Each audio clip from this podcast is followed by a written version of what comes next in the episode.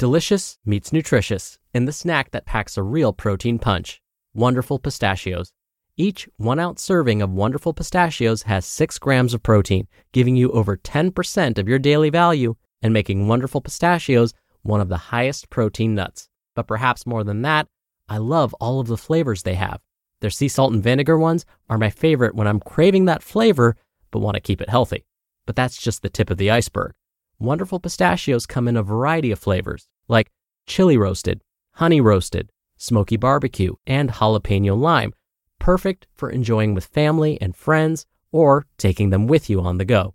Whether you're a pistachio purist who loves cracking open every nut, or you prefer the convenience of no shells pistachios, Wonderful Pistachios has got you covered.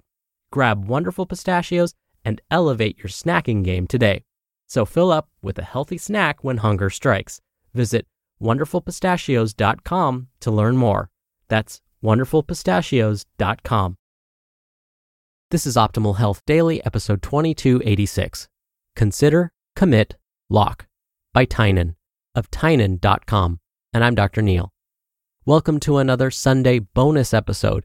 This is where I like to share an episode from another podcast in our network, usually overlapping a bit with what we talk about here. And today's comes from my brother's podcast, Optimal Living Daily. You can find that podcast wherever you're hearing this.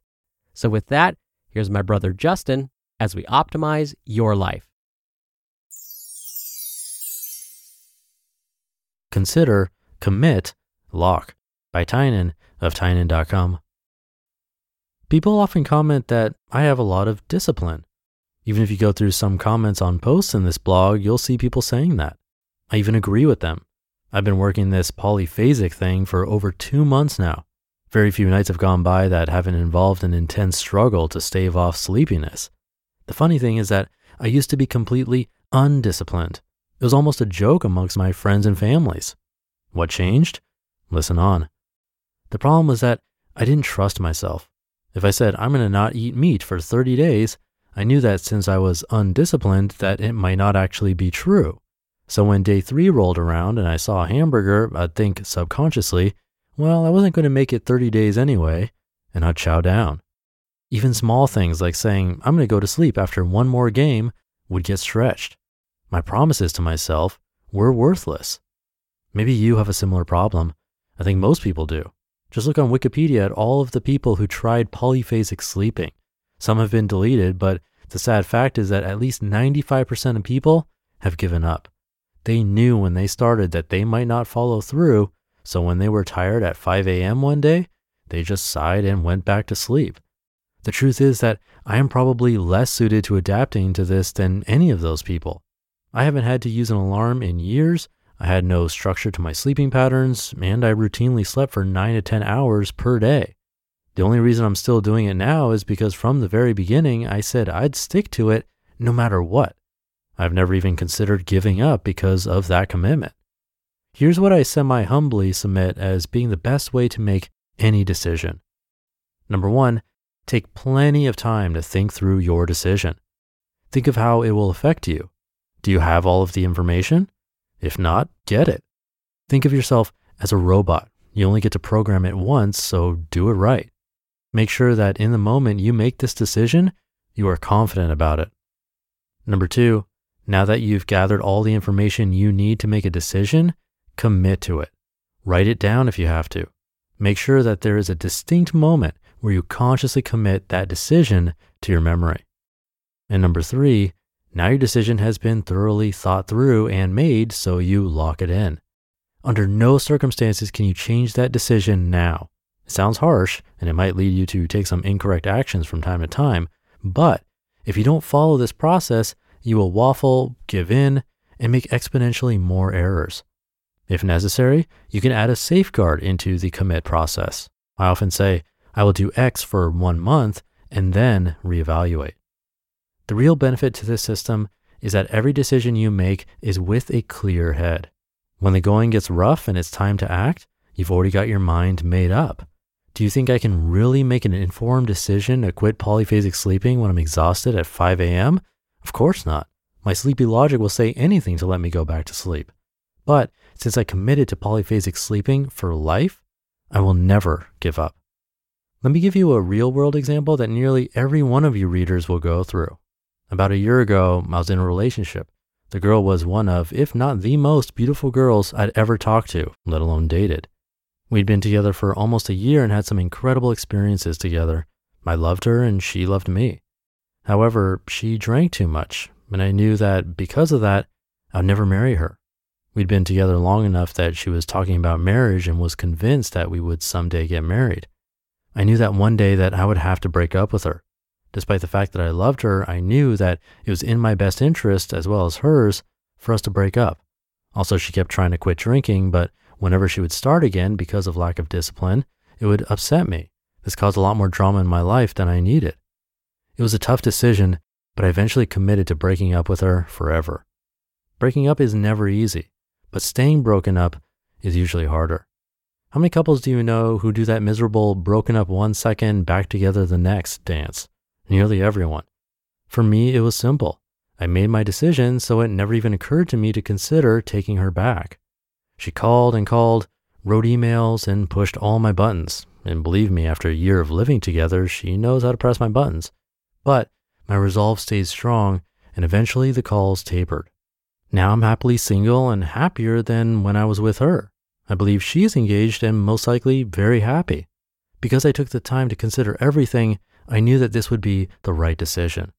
Even though there were rough times during the process, I always had an overarching feeling of confidence.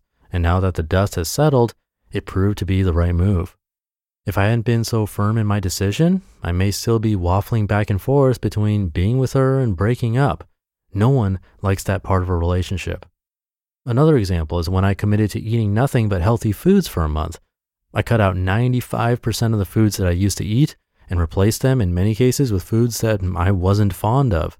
Over the month, my tastes changed, and I ended up extending the commitment by seven more months. Even to this day, I eat 100% healthy when I'm at home, but decided to be more lenient when I'm traveling.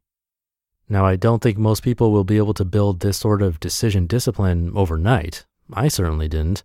For me, it was a very difficult process because I was so extremely undisciplined but I developed a simple process to build this discipline forever. Start off small, but serious. Use the process on every decision you make. This is what I did. I'd consciously go through the process, even doing such small things as eating lunch. Even though your brain knows it's a small thing, it still feels good to commit to making lunch and then eating it. Commit to vacuuming your room, to making a phone call that you need to make, or even going bowling. It doesn't matter what the commitments are, it just matters that you begin establishing a habit. Also, remember to give yourself as much time as you need.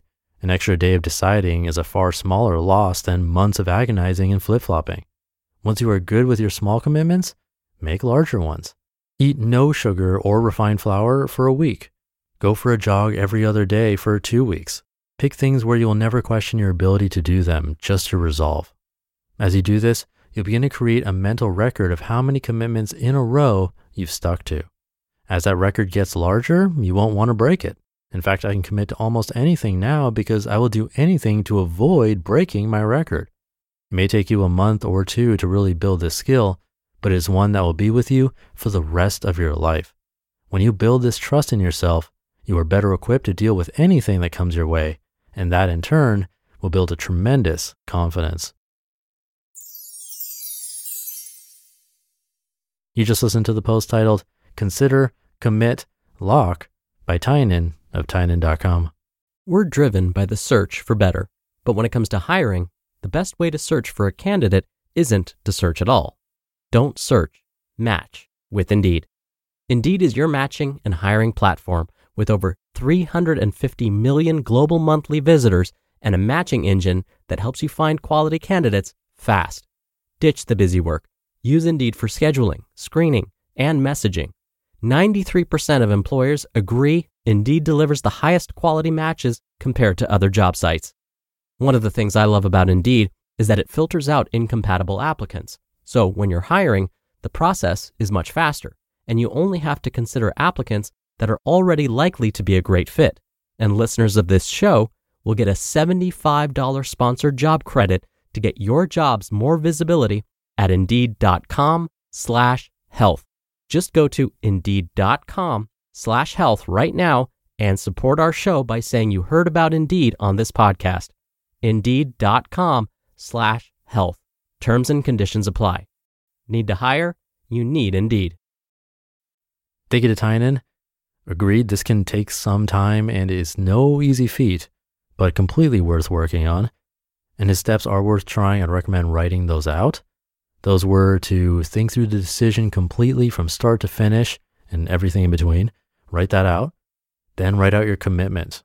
I'm pretty sure I've heard some studies showing that people who write out their decisions or commitments, plans, goals, all that stuff have a higher likelihood of accomplishing them. So that's important. And then last, lock it in, possibly with a time limit so you can reevaluate.